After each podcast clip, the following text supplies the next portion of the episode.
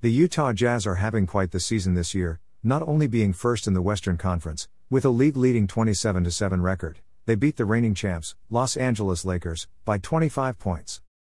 We are getting closer to the NBA All Star break, so the Jazz still have another half of the season to prepare for the playoffs.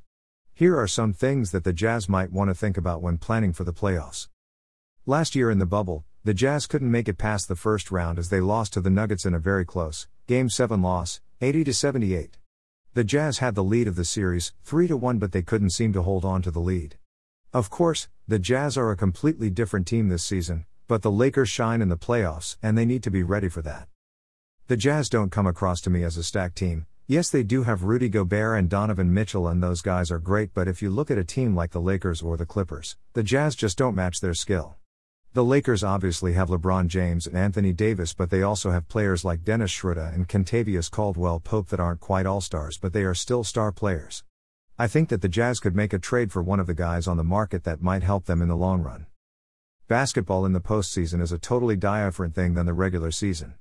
A team that is in first place can get out in the first round, or a seventh seed could win it all. Really, anything is possible in the NBA playoffs.